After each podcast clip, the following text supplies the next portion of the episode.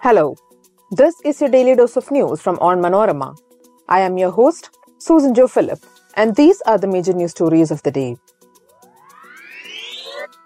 Union Home Minister Amit Shah introduced three bills to replace the Indian Penal Code, Code of Criminal Procedure and the Indian Evidence Act.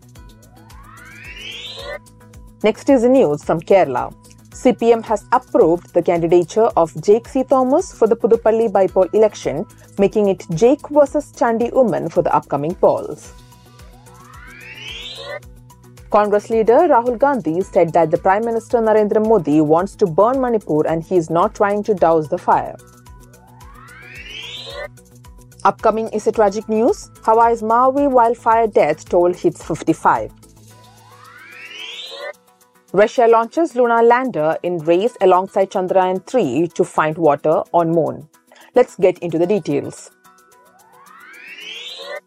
Union Home Minister Amit Shah on Friday introduced the Bharatiya Nyaya Sanhita Bill 2023, Bharatiya Nagarik Suraksha Sanhita Bill 2023 and Bharatiya Sakshya Bill 2023 that will replace the Indian Penal Code 1860, Criminal Procedure Act 1898 and the Indian Evidence Act 1872 respectively.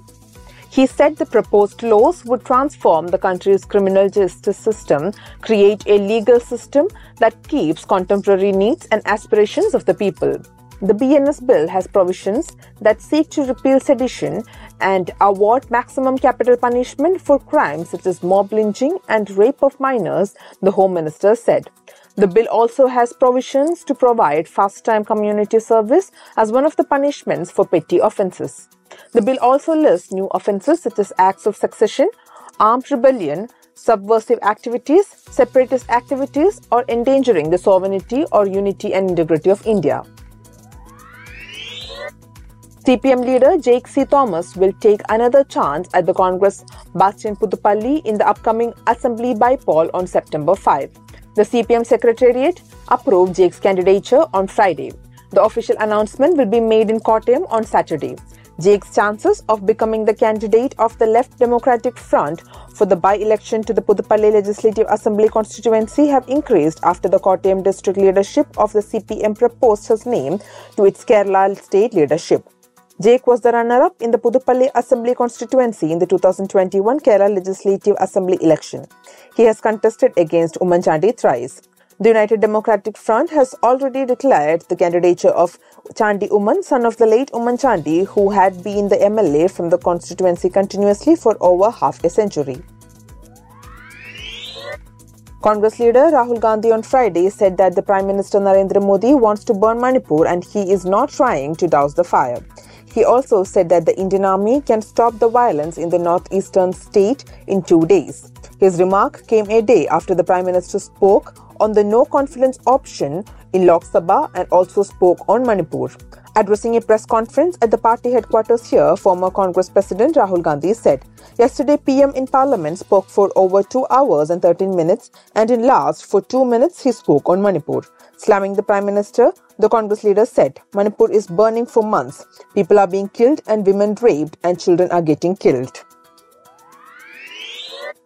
The death toll from a wildfire that turned the resort town of Lahaina on Hawaii's Maui Island into smoldering ruins has risen to 55.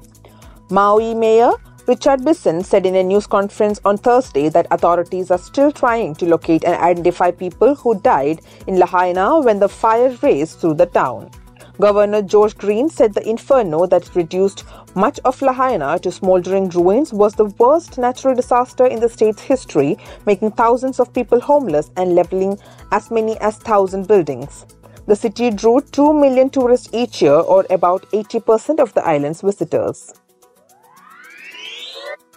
Russia launched its first moon landing spacecraft in 47 years on Friday in a bid to be the first nation to make a soft landing on the lunar south pole, a region believed to hold coveted pockets of water ice.